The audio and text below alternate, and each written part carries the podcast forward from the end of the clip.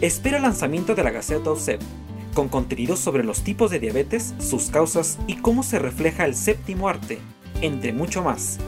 Todas y todos somos USEP.